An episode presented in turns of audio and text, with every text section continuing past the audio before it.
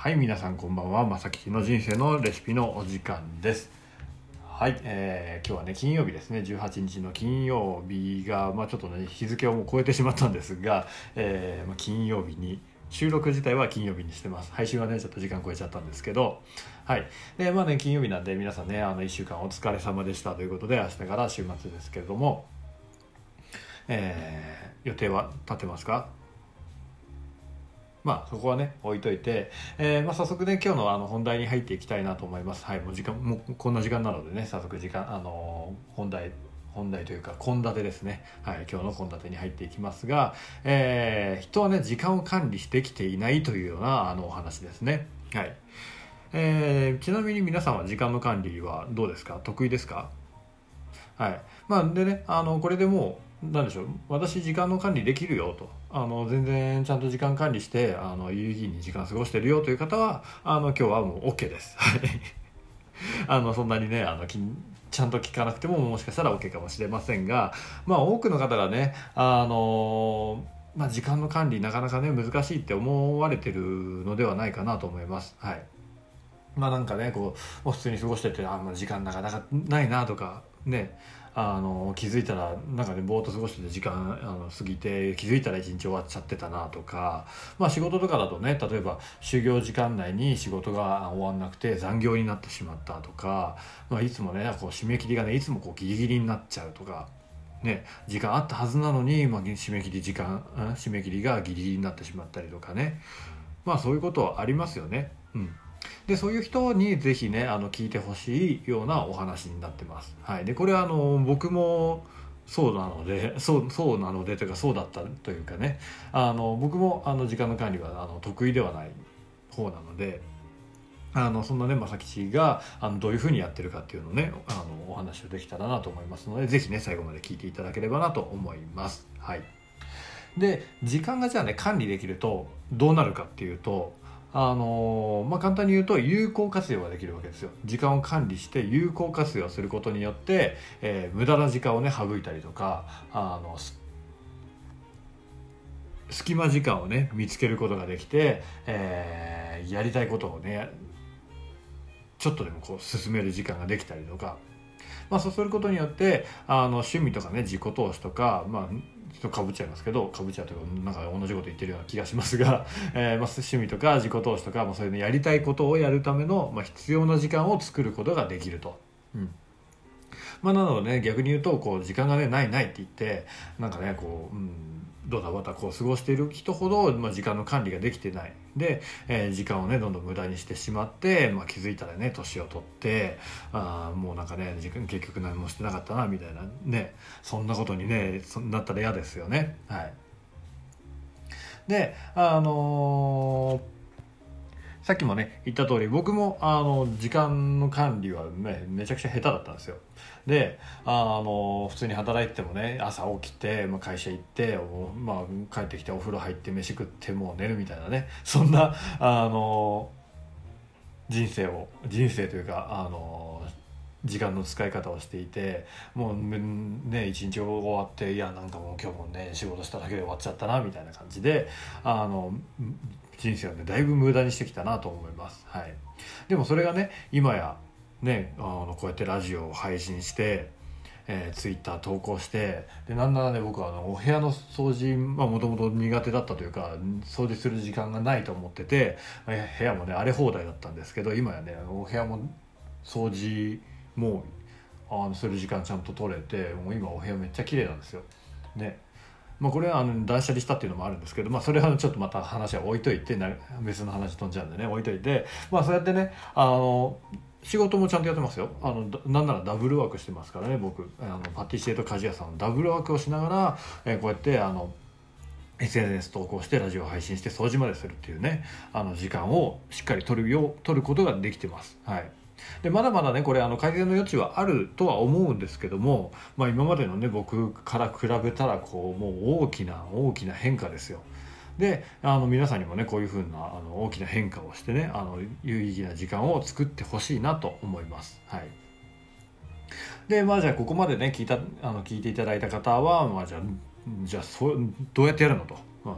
どうやってやればいいんだというふうにあの思われるかもしれませんが、まあ、そもそもねそもそも人間は時間の管理ができないんですよ。はい、でなんでできないかっていうと時間って目に見えないですよね。あの当たり前ですけど時間がこうなんか目に見えるって人は多分いないと思うんですけど、はい、で目に見えないものっていうのはあの人間はねあの管理できないんですよ。まあ、これはなんとなく感覚的にねあの、まあ、そうだと思いますあのなんとなくわかると思うんですけど目に見えないものってじあの管理できないんですまあ、たまにねまれになんか感覚だけであのきっちり管理できちゃう人いるみたいですけど、まあ、ほとんどの人がねあの目に見えないものは管理できない目に見えない時間は管理できないわけですよ。うん、でじゃあどうすればいいかっていうと簡単な話です。あの時間をね目に見えるものに変換してあげればいいんです。はいでじゃあその目に見えるものって何っていうと、えー、行動ですね、まあ、自分が何をするか、まあ、自分の行動っていうのはまあ目に目に見えますよね、はい、でその目に見えるものに変換すればいいんですよ。じゃああのそれってまあどういうことかというと例えばね、えー、1時間って言ったらあのじゃあ1時間を変換するって言ったら、まあ、僕の場合パティシエの時間に変換するとじゃあ1時間あればねショートケーキを、まあ、1からねあの計量からやってショートケーキを1台ねホールケーキを作ることができますよって。1時間あればホールケーキが作れるとか例えばねまああとじゃあ10分あればえー、ツイッターをね投稿できますとかツイッター1投稿できますとか、まあ、これが別に早いとか遅いとか別にいいんですよ。それはまあ人それぞれの、ね、基準があるんでいいんですけど、まあ、そういうふうにねそういう形で、えー、時間をね、えー、行動に変換していく。同じまあ、あのなんでケーキじゃなくてもいいです。何でもいいんですけど1時間っていうのを、え、行動に変換していく。っていうのがあの大事大事ですね。はい、で、えーとまあ、じゃあどうやってそれをね変換するかっていうとあの、まあ、基本的にはね逆から取ってった方がいいと思います。1時間って言っていきなりこうじゃあ何ができるって考えるよりもまずはね逆で考えた方があの楽かなと思います。えーと、例えばじゃあさっきの逆ですね、えー、ケーキを作るのに、えー、ショートケーキをね1台作るのにじゃあどんな結果かかるのっていうとまあじゃあ1時間ぐらいかかりますよね。とか、えー、ツイッター1投稿するのにどれぐらい時間かかりますか？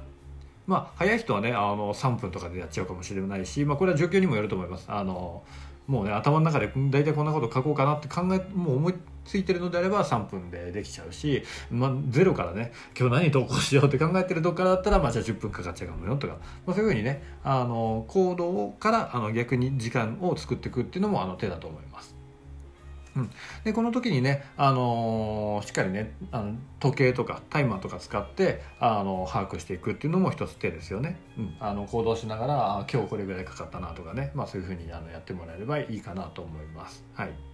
で、えー、そこまでできたら、えー、こう時間が行動に変換できたらその変換した行動でスケジュールを立てていく、うん、ということですね。はい、で例えばねこれうんとそうだな。じゃあお昼休みを、まあ、1時間ねじゃあ会社とかで1時間のお昼休みをねもらったとしましょう、はい、でこの時間をどうやって、えー、スケジューリングしていくか。であの何もねあの行動が時間に変換できていないと1時間もらいました。だからなんとなくこうざっくりね1時間っていうのを捉えていると、えー、まあなんとなくご飯食べて、うんまあ、スマホいじって、まあ、ちょっとねスマホいじって疲れたからちょっとね疲れたというかまあもうお仕事の疲れもあるでしょうしその、ね、スマホいじって、まあ、なんとなく眠いなって思って、まあ、ちょっと仮眠を取ったらもうねいつの間にか時間が過ぎて、えー、1時間経っちゃったよともう休憩時間終わっちゃったよっていうことになっちゃいますよね。まあ大体皆さんねあの皆さんって言ったら失礼ですけどあのそんな感じで1時間の休憩時間を終わらせてしまうことも多いんじゃないかなと思いますがこれをしっかりとスケジューリングしていくんですよ。で1時間あったら何ができるかなっていうのをもう少し細かく分けてじゃあまずねご飯を食べるのにじゃあ30分まあ、ご飯をね、えーとまあ、例えばカバンから出して温めてご飯食べて片付けるまででまあ30分ぐらいかなとか30分じゃあ、えー、その後ね、まあ、スマホをいじるのを、まあ、じゃあ5分ぐらいスマホを見てじゃ仮眠はね、えーどれまあ、15分は仮眠取りたいなと。でここまでそうするとご飯30分スマホ5分仮眠15分ですよね。で、えー、じゃあ残りが、えー、これで15分なんで50分か。50分なんで残りがじゃあ10分ありますよね。で、えー、そしたらあと何をしたいか。この残りの10分で何をしたいかって考えるんですよ。でそしたら、えーまあ、SNS をねやりたいと思ったらじゃあこの時間にあの昼の時間にツイッター1投稿を上げなきゃいけないと。でそしたら、えー残りの10分のうちの、まあ、ツイッターにどれぐらいかかるか、まあ、3分で今日はできそうだなと思えば3分。で、えーまあ、じゃあ残りの時間はね、まあ、自由に過ごしましょうよ。残りの7分はじゃあ自由に過ごしましょうよとか、うん、逆にね今日は何も思いついて何もね考えがないからツイッター1投稿にはまあ10分かかるだろうと思ったらもう YouTube 見てるばあの時間はないわけですよ。で残りの10分はちゃんと、えーそのツイッターを上げるために時間を使わなきゃいけないよと。いう感じでこれが、えー時間を、えー行動を時間あ違う時間を行動に変換してスケジューリングするということですね。こうすると、えー今みたいに、えー残りの10分をあのー無駄にね使っちゃうことなくやりたいことあの Twitter10 分かかるよっていうのが分かってればあの YouTube を先に見ちゃってねだらっと過ごしてあ時間過ぎちゃってあ YouTube あ投稿あの Twitter 投稿できなかったみたいなことがなくなるんですよね。はい、まあ、こんな感じでね、えー時間を行動に変換するというのが時間を管理するためのポイントですはいここ大事ですよね今日のポイントはもうこれだけですはいなんで、えー皆さんもねこういった感じで、えー行動あ時間を行動に変換して、えー時間をね有意義に使ってみてくださいはいで、えー時間がぼちぼち終わりますね。はい。ということで、えー今日もね、最後までご視聴いただきありがとうございました。ということで、えーもうね、今すぐやってくださいね。えー今すぐやるっていうのもあの時間を管理するうちに入りますから、はい。えーぜひねすぐにやって時間を有意義に過ごしてください。ということでここまでのパーソナリティはまさきちでした。ではでは。